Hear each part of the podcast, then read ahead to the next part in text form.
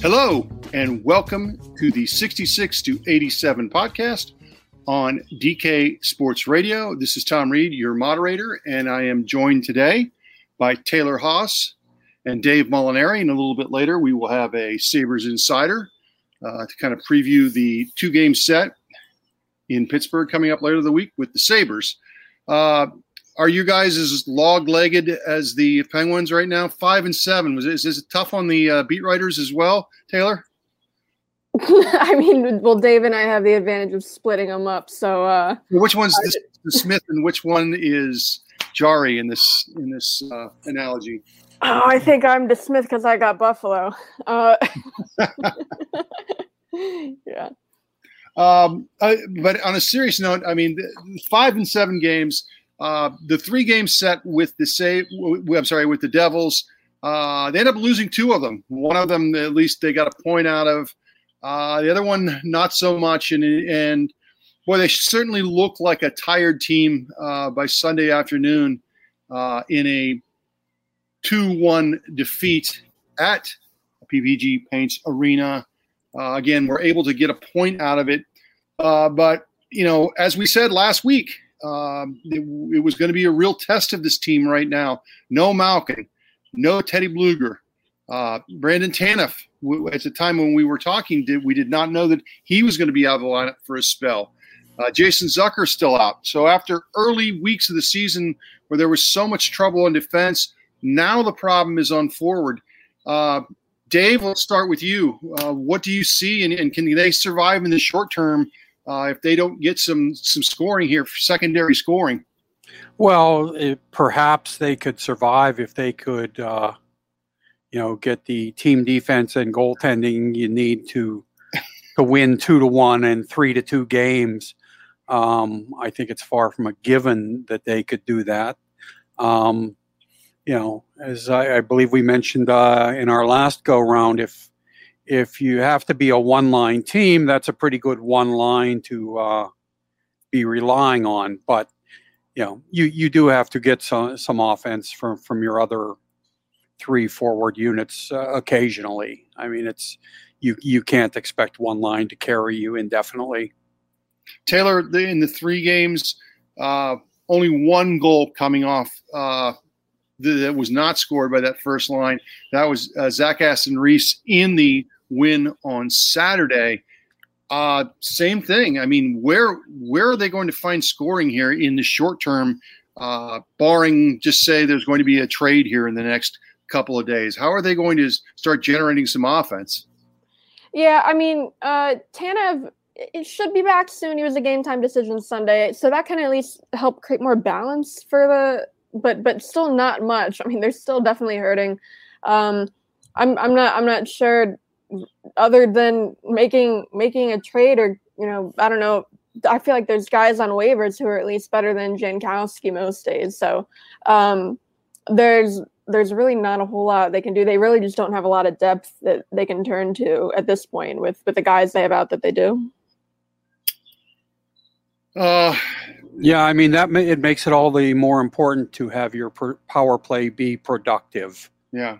Um, uh, you know that again. You know that would primarily be members of the number one line who who would be on the the top unit there. But you know that is uh, you know having a man advantage should uh, give you an opportunity to uh, you know get goals that you might uh, struggle to uh, be generating at, at even strength. Uh, I mean, this right now. I mean, they are playing with such a you know the the goal the goaltenders Taylor are right now playing with almost no margin for error right now. Given which is weird to say when, normally when we think about this team and how well it was playing right before uh, right before the injuries cropped up last week. Uh, are, is just Casey DeSmith continues to play well. Tristan Jarry's played played well. Can these guys hold them in there and, and, and as Dave mentioned, try to win these 2 1, 3 2 games uh, going forward here for maybe a couple weeks? I mean, uh, they've been playing really well, but winning, you know, these one goal games like that, that's not very sustainable. I mean, they do have the Sabres coming up where uh, you'd think they wouldn't have to put too many goals up on the on the board to beat them, but um, I mean, you you, you never know. But yeah, no, that's not sustainable beyond that, beyond the Sabre series. And, you know, uh, limiting the goals against does not fall strictly on the goaltenders. Right. You know, if the guys in front of them aren't doing their jobs, you know, it's it's not realistic to expect uh, you know goalies to consistently uh, win games by themselves. I, the, your sense, I mean, I, I thought that, that, that kind of coming into this stretch before the injury started, they were playing pretty well defensively. Uh, I, I, think the numbers have, have kind of bear that out. Do when you get into situations like this, and I want both of you guys to, to weigh in on this. Start with Taylor. Um, you know, do, do coaches, uh, does leadership of the team say, okay, this is how we're going to have to play right now? We're maybe a little bit more conservative eh, because we're we're not scoring. Maybe we just try to score on counters instead of just you know getting be maybe being as aggressive as we had been when we had three full lines flowing. Well, I mean, looking just back to, to Sunday's game when they went into the third period, it was tied uh, one one. Um, what they they they handled that really well in such a close game. They took 19 shot attempts. They held the Devils to just nine attempts. Um, and uh, I I asked I asked Crosby about that after the game, and he said um, they just simplified things. So I mean, that sounds like what you're saying, like playing more conservatively. Um, and I mean that that carried them to overtime, but uh, I mean, but like still, you don't want to have too many games like that. So. Yeah, I, I think that primarily you just want to avoid maybe some high risk moves that that you might uh, get involved with on you know under ordinary circumstances with right. this team, and you know make smart, which often means conservative decisions. Um, you know, don't you know don't put yourself in a position where where you're going to be giving up odd man breaks or or things like that unless there is a you know very high percentage uh, possibility of of getting a reward for, for whatever it is you're doing pinching or you know joining the rush or whatever. Yeah. Well, it's certainly uh, it's certainly going to be an interesting time, and it's just it, again, it's so weird because they finally, you know, they they seem to have everything kind of going in the right direction uh, when this when this stretch hit. I, I wonder, uh, ask both of you guys. I think that there had been a greater appreciation this season just by his play alone with Teddy Blueger and how he's come along. But even now, do you do you realize just even if, if they had him in the lineup, uh, just how that might help them a little bit uh, in the predicament that they're in, Taylor? Yeah, well, I mean, we're talking about where they're going to get this depth scoring from. His line when it when it was together um, pr- produced a little bit more than I mean we're we're seeing from um, you know the current uh, third line. I think uh, Jankowski. I think he's a point shy of Jarry, which well, no, Jarry Jarry's a point shy of him now. Um, which is not what you want to see. But uh, no, but that that line, I mean, they yeah they they were really good defensively and they couldn't chip in offensively at times when they were together. And when you're missing Blueger for an extended period of time, Tanev maybe just these past two games, um, yeah, you you notice when, when they're when they're when they're gone. Dave, have you seen a, an elevation of Blueger's play this year and and something that is being missed right now? Oh, absolutely. I mean, he's uh, added a dimension to his offensive game, and I think the most striking improvement he's made has been on faceoffs. I mean, he he came into this season, you know, as almost a uh, Jankowski like figure on faceoffs, uh, and has over you know twenty five or thirty games uh, gotten to be pretty effective at them, and and somebody you uh, you wouldn't be concerned about having take a uh, a defensive zone draw late in a one goal game. Uh, now he's uh, he's made some very nice strides uh, this year, and and is obviously a, a, big part of, of the reason that that line with Aston Reese and uh, Tanev uh, was so effective before he got hurt. Blueger and Crosby, um, they're the only two uh, regular centers who are winning in faceoffs more more than they're losing, over fifty percent. Um, which, like like Dave said, that's a big improvement for Blueger last year. Uh, he was around, I think, 40, 45 percent last year.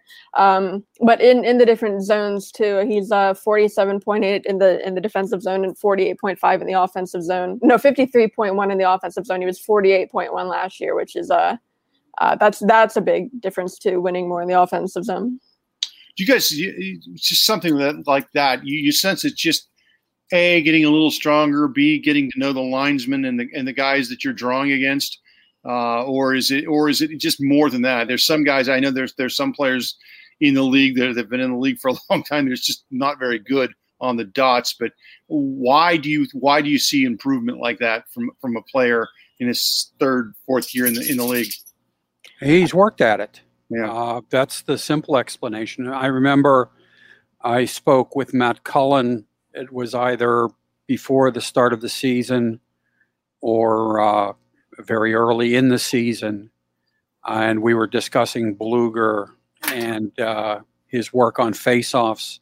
And Cullen, who was a pretty good faceoff man himself, uh, said, you know, uh, with uh, absolute certainty that Blueger, he saw in Blueger the potential to be a really good guy on draws. Um, he didn't say that it would happen in the first half of the season that was either just underway or about to get underway, but you know he saw that uh, you know the uh, the tools were there and the commitment was there that that Blueger needed to make to be uh, effective at that, and uh, he certainly has been to this point. Yeah, yeah, you still see him working on them after almost every practice uh, with Vellucci. Um, they do a little bit of face-off work after like the end of formal practice, and Blueger's always a part of that. Not all centers do it, but he's always a part of it. Um, and he's just always been like that with any kind of weakness in his game. Um, it was you know skating to start when he was in Wilkes-Barre. He was just always like that, like a obsessively just working on that one facet that that might be his weakness at the time. Yeah, well, he's definitely uh, been a player that's been missed. Obviously, most of the and understandably most of the attention on Geno Malkin. Uh, but we'll see. We'll see where this this leads, and if they can just kind of manufacture some scoring uh, from the bottom the bottom three lines. Uh, Taylor, as you alluded to, uh, there's still some games coming up with Buffalo to try to kind of get them through this. And we'll, uh, you know, the Flyers, who we're going to get to in the next segment. Wow, they are they are really hit the skids right now. Uh, so Pittsburgh, I still I'm still sticking to with my prediction that they're going to make the playoffs uh, regardless. But uh, we'll see. It, it's certainly gotten a, a lot more tense than it was about 10 days ago. All right, coming up, uh, we'll be back for our second segment. In our third segment, we will have, as promised, a Buffalo Insider. Keep it here on the 66 to 87 podcast from DK Sports Radio.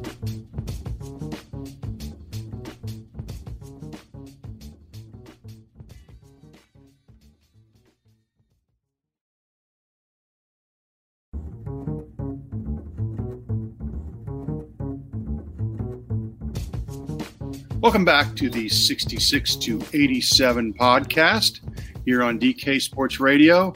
Um, we were talking earlier in the show about how they're going to need, how the Penguins are going to need to find some secondary scoring. Uh, there's certainly no problem uh, with Sidney Crosby and uh, the first unit and his leadership. Uh, guys, I watched him play Saturday in, in that win I mean, he's contributing offensively. He's he's the leadership is off the charts. He's diving on the ice to make plays.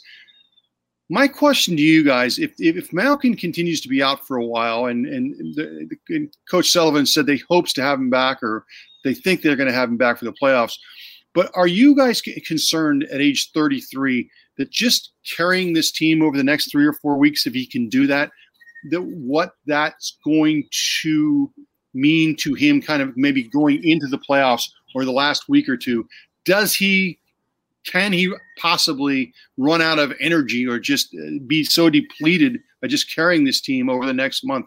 Is that a concern for you, Taylor? I mean, I don't I don't think we've ever really seen that from him before, and he's had you know heavy workloads on him before.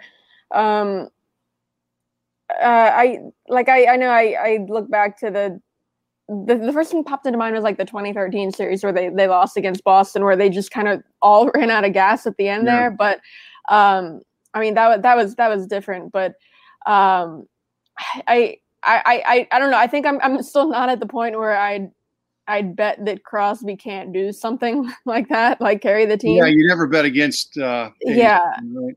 yeah. So I'm, I don't think I I don't think I'm I'm at that point yet, but um, I, I, I think it's definitely not sustainable that he can produce the or his line can produce all their offense. I mean, they still need to find depth scoring at some point, but um, as far as like Crosby running out of steam, I wouldn't I wouldn't say that.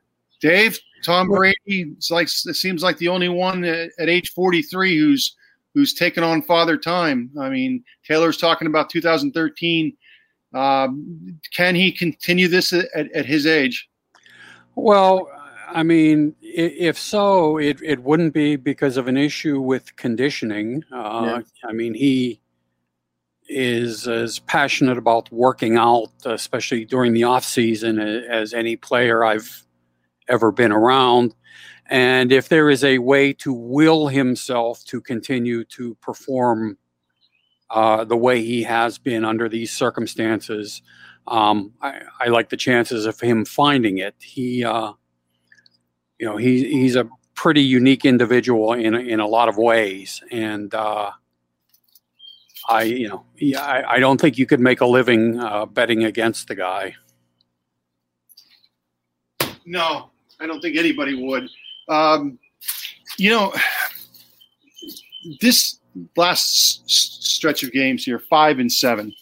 Uh, I think we all kind of agreed they they looked a little log-legged in in the game on Sunday, and normally in the NHL and even in the NBA, the the playoffs are kind of described as wars of attrition. In other words, teams just get worn down, uh, uh, injuries mount up. I wonder if this year we're gonna, that's going to be true uh, with stretch drives, just because of all of these elements that we normally de- deal with, plus the condensed schedule, plus COVID. Um, are you guys worried, just with the Penguins, first of all, and in the league in general, how uh, this is going to really become a real struggle for some of these teams? And we've seen it already, of course, with uh, the New Jerseys, uh, Philadelphia has gone through it. Uh, just being able to continue to play at a decent level because of the demands being of the schedule and the things surrounding it. Taylor. Yeah, I was going to say that a couple teams that have had you know COVID problems early on or had their games moved because of other COVID problems maybe have more condensed schedules than others right now. Um, like I don't know, like with Dallas, they're not the Penguins division, but I, you know, the, they don't have an easy run coming up either for for the same reason. Jersey was another team um, that that dealt with you know COVID, but um, I mean, the yeah that the, this condensed schedule at this point, um, yeah, that that can wear on some teams. Like you said, we were Philadelphia. What was it? Nine nothing the other night. Like oh yeah, we'll, we'll get to them in a minute. yeah, well, I mean, I mean, I think that's um, an example of maybe the wheels falling off the wagon at this point after you know just a, such such a tough schedule after such a long layoff entering this season. And, and I know this is um, this is always difficult. You always hear the curse, especially in the NHL, of the of the team that loses in this in this in the Stanley Cup final, and how hard it is for them to kind of get back. And they rarely, rarely do they get back. That's what was one of the great things about the Penguins when they lost in 08 uh, they were one of the few teams that were able to get back and win the cup the following year. That just doesn't happen a ton. Uh, but boy, Dave, Dallas, Dallas is still out of a playoff spot. I mean, they were they were a team that was uh, one or two games from winning the cup last year. They had the COVID issues early in the year. They just can't seem to get going, and this is with several of these teams.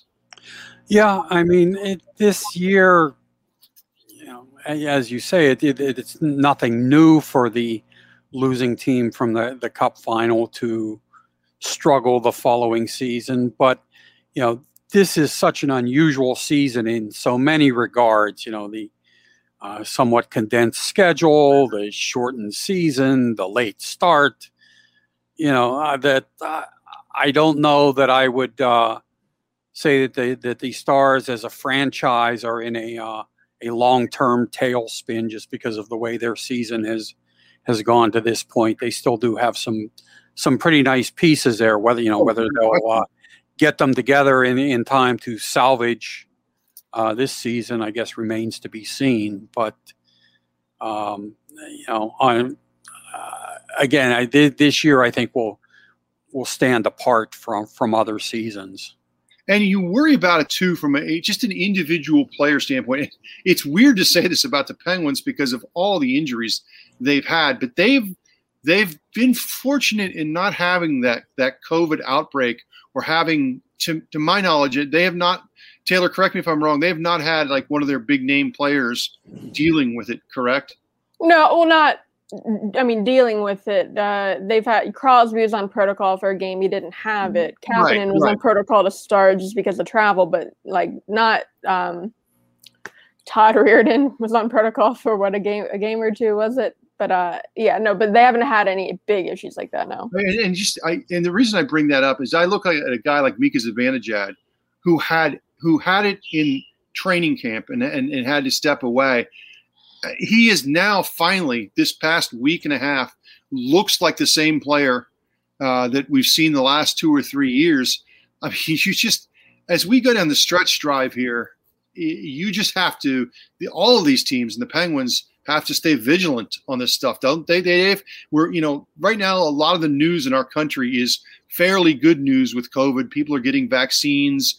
Uh, the numbers seem to be trending in the right direction. But I think there there still needs to be some vigilance with these teams and making sure that they, they they first of all stay safe for their own being, but for the well being of the team and their team's success. Oh yeah, and you're right about Zibanejad. I mean, he had a good season against the Flyers in that game last week. uh, but no, I mean the NHL, to to its credit, has has put down some pretty strict regulations uh, for its teams, particularly when they're on the road.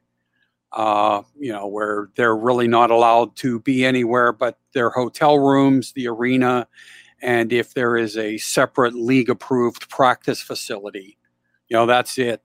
Uh, just to limit the time they're around, you know, members of the public, uh, and thus risk being exposed. You, I mean, you can't keep guys out of grocery stores or whatever, you know, when when they're in Pittsburgh. Uh, but the Penguins, uh, you know, I don't think it's just luck that they haven't had a COVID issue yet. I, I think uh, they've had people, you know, follow the guidelines uh, pretty closely. Uh, and following the guidelines doesn't guarantee that you're not going to contract the virus, but uh, it's a good place to start. I mean, you look at what happened in Washington, where you know one of them had it, and they all hung out together, and then the other one that didn't already have the antibodies from over the off season, then Yeah. also tested positive because they broke protocol. And and to go back to what we were, I mean, so Sam Samsonov, he had it, and it, it hit him pretty hard. Like uh, when we had Samantha Pell on, and she talked about how he said he, uh, you know, there like it, was so bad he couldn't walk, and then it took him a while after even you know he you know, was over COVID. It took him a while to come to get back up to the level to be able to play in um, in the NHL. So even if a guy has it, you know, recovers, like it, it, it could still take them some time to get back to playing for him. I mean, Wilkes-Barre had that with their backup goalie too. Their backup goalie had COVID in camp, um, and it took him a few weeks before he was able to actually like rejoin the team and be able to like play just you know the physical demand of it. Yeah, it's it, again, it is a really uh, scary stretch uh, coming up as far as just keeping guys. And, and, and again, I don't know. We don't know for sure. I think they're going to continue doing what they're doing. But again, uh, back to Dave's point, and we were talking about earlier about how unique Sidney Crosby is, the leadership. I think it does probably start there as far as trying to keep guys uh, their focus narrow and just doing what you're supposed to be doing because that can wreck a that could wreck a playoff uh, stretch. And we've we've just again we've seen it too many times already this season with high profile players and guys as, as Taylor mentioned with Samson, Samsonov who they were expecting to kind of be their number one goalie who's just starting to really play again. So it's something that's going to uh, need to be uh, uh, followed very closely coming down the stretch. Let's jump over, Dave. You mentioned you mentioned that Mika had a season against the Flyers. Everyone's doing that right now. This was a team in this division. We kept saying early in the year, five teams fighting for four playoff spots, and I thought that was a very fair to say that. But my goodness, what is going on with the Flyers right now? I mean, everyone has bad stretches. Dave, this is a team that made the playoffs last year. Uh, a lot of people thought they were on the right path, that they could still well be. You've got 3.55 goals against average. You're 30th in the league. What have you seen of this team, and, and does this come as a surprise to you? Oh well, it, it does. And if uh, if I'd had to pick before the season, I would have picked Boston to finish first in the division, and Philadelphia second.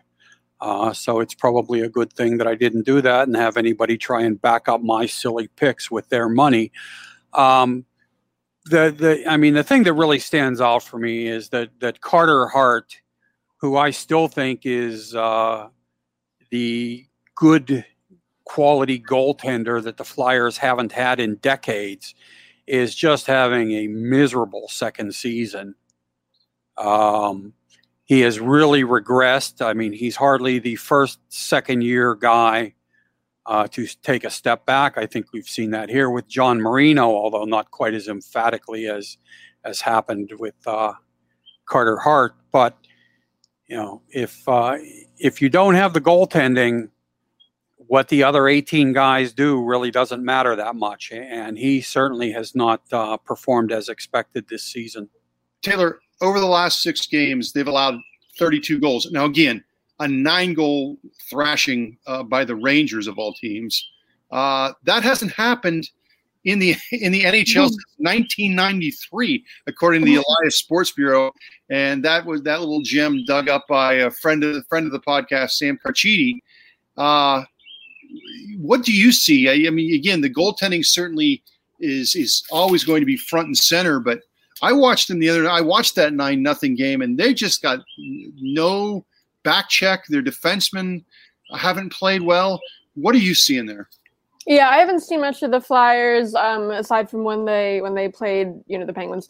Um, but I mean, like Dave said, Carter Hart is a big big part of it. I mean, we talked early in the earlier in the season, kind of we put him and Jarry in the same boat as you know guys who had really strong um, years the previous year, young goaltenders, and then they came in and were, were kind of struggling. Jarry came out of it, and now he's kind of back to where he was last season. Carter Hart just hasn't. Um, and uh, I mean, the Flyers are also just not getting the scoring from like guys like Giroux that you know you you kind of expect and hope for for for that team. But um, yeah, just uh, yes, I mean, it, no one no one's a lock to make make the playoffs at this point uh, with the way things can turn. Yeah, what a strange season. Okay, we'll be uh, stay with us. We'll be back for the third segment of the 66 to 87 podcast on DK Sports Radio.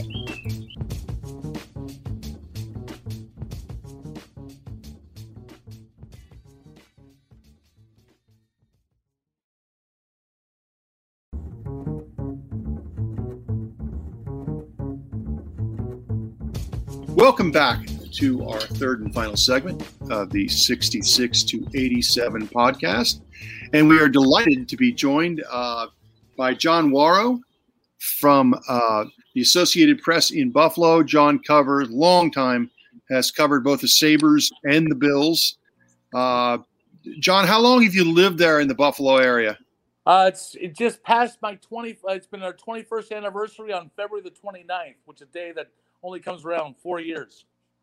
Okay, you know, I, I for people that have not got to spend a lot of time in Buffalo, I, I think it, it that fan base is as passionate. People in Pittsburgh like to think their fan base is passionate, and they and it really is. I think the cities are very similar, except when you get to the trophy cases.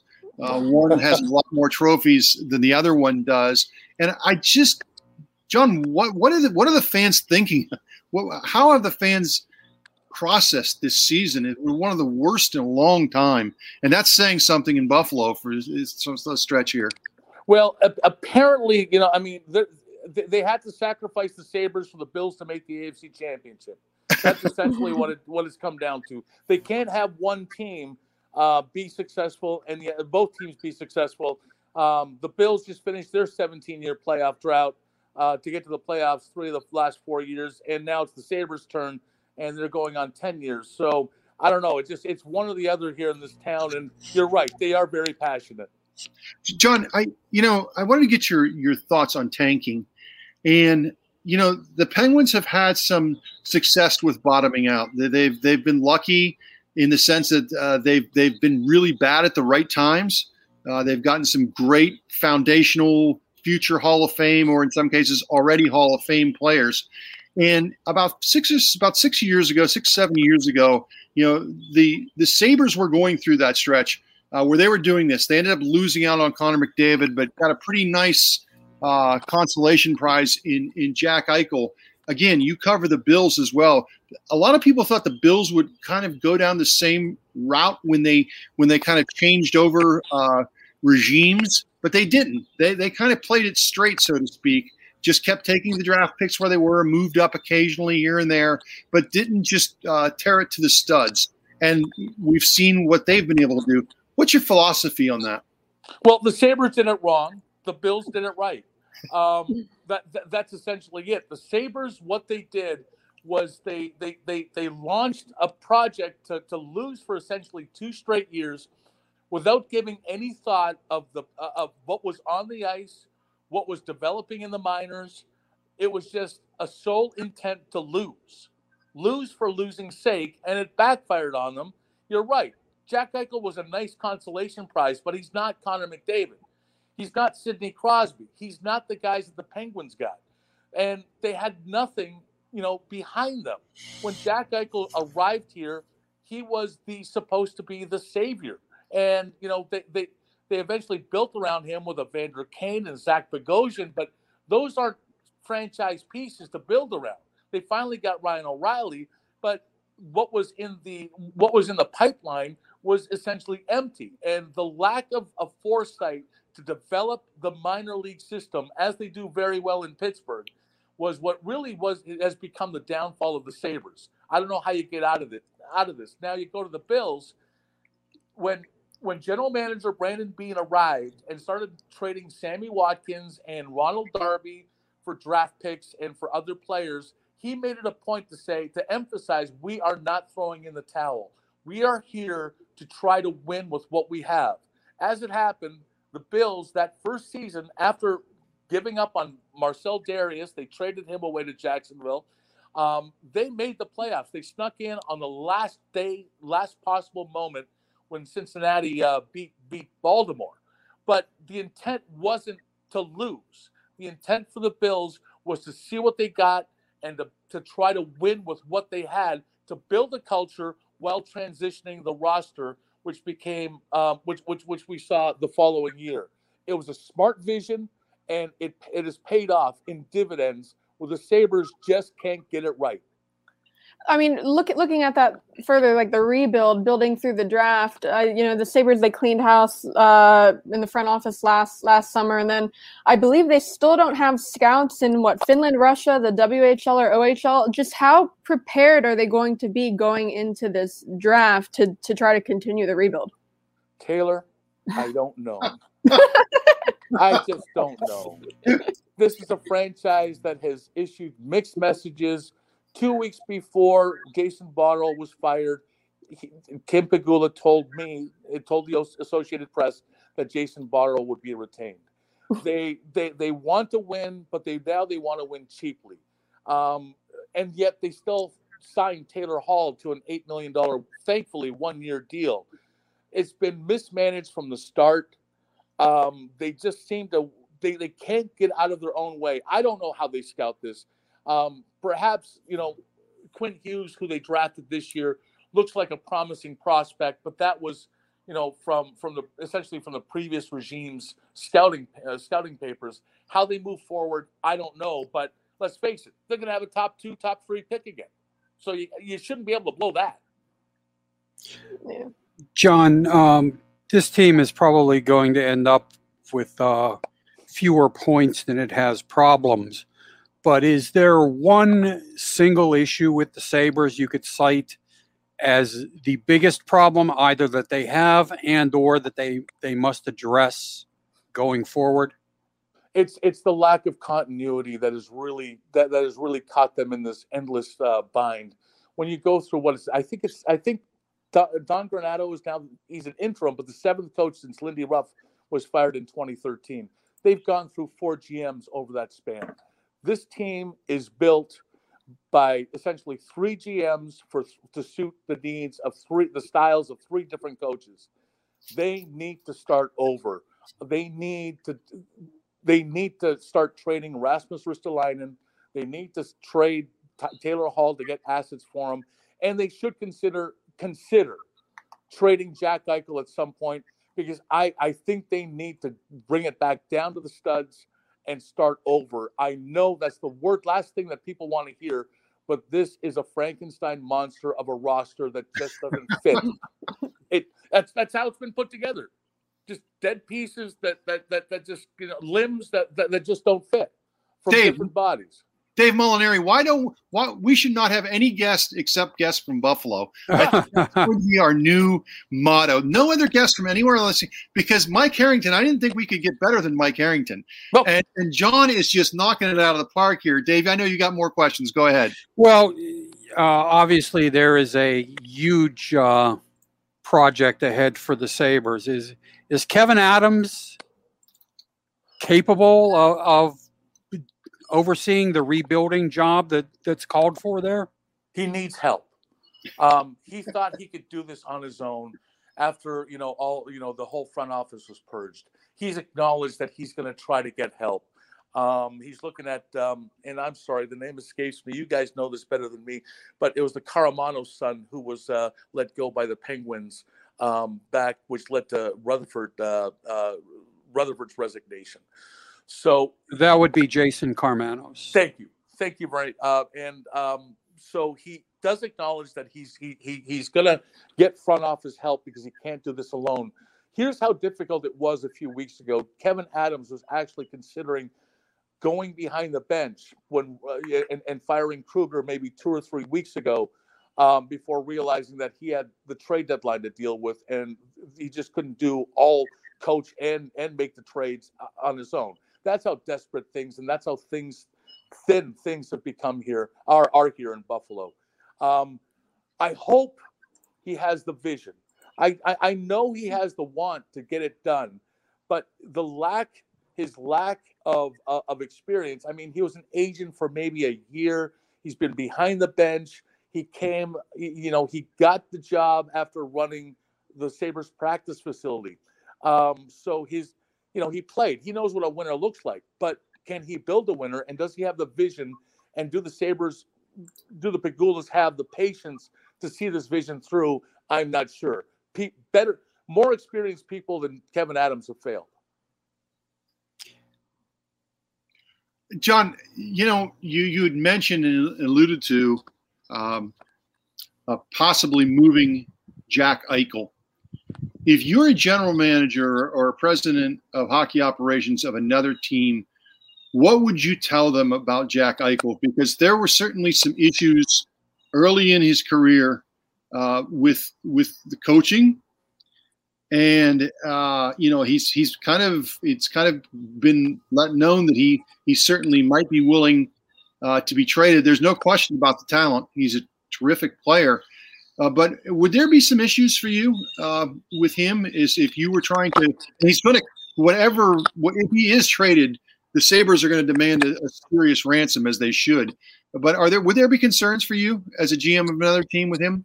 Uh, to to a certain extent, but this is not. Jack Eichel has some has had some has, has had some hard tough times maturing into a leadership role. He wants to play, but this is not entirely a knock against Jack Eichel because he was thrust into a situation that was that that, that was that was unfair to him. He was asked to be the savior of a team and essentially thrust into that role without a lot of support. Should he have been named captain as young as he was? Perhaps not. Should he be the captain of this team right now? They can't take him take it away from him. That is is part of the issue. It is a leader. it's it's I, I'm not sure if he's mature enough to know how to lead on his own, and that isn't. I, am trying to be very careful here. I'm I, because I don't want to say it's Jack. I think he's a great player. It's tough to judge him this year because he opened camp with a he, he, he, opened camp with a rib injury. Has played through a lot of injuries this this year. You can't ju- judge him on that but I think there's a frustration level of of not being able to succeed and not being able to see this thing through and make the playoffs that is is is hurting Jack right now mentally. Um, you heard him last May saying, "I'm tired of I'm tired of losing. I'm sick and tired of losing." And I, I truly believe he wants to win. I think he's capable of winning. I think he he he's capable of being that 40 goal scorer. Um, maybe not here. Maybe not the way this team is built. Yeah, good stuff. It's uh, again, I, I, have a lot of friends in Buffalo. I love the city. I ho- hopefully better times ahead. And as you said, the Bills, uh, the Bills uh, look like they are finally headed in the right direction. Uh, John Wawrow, great having you on, and Taylor and Dave. Good stuff as always. And that's it for us today on the 66 to 87 podcast.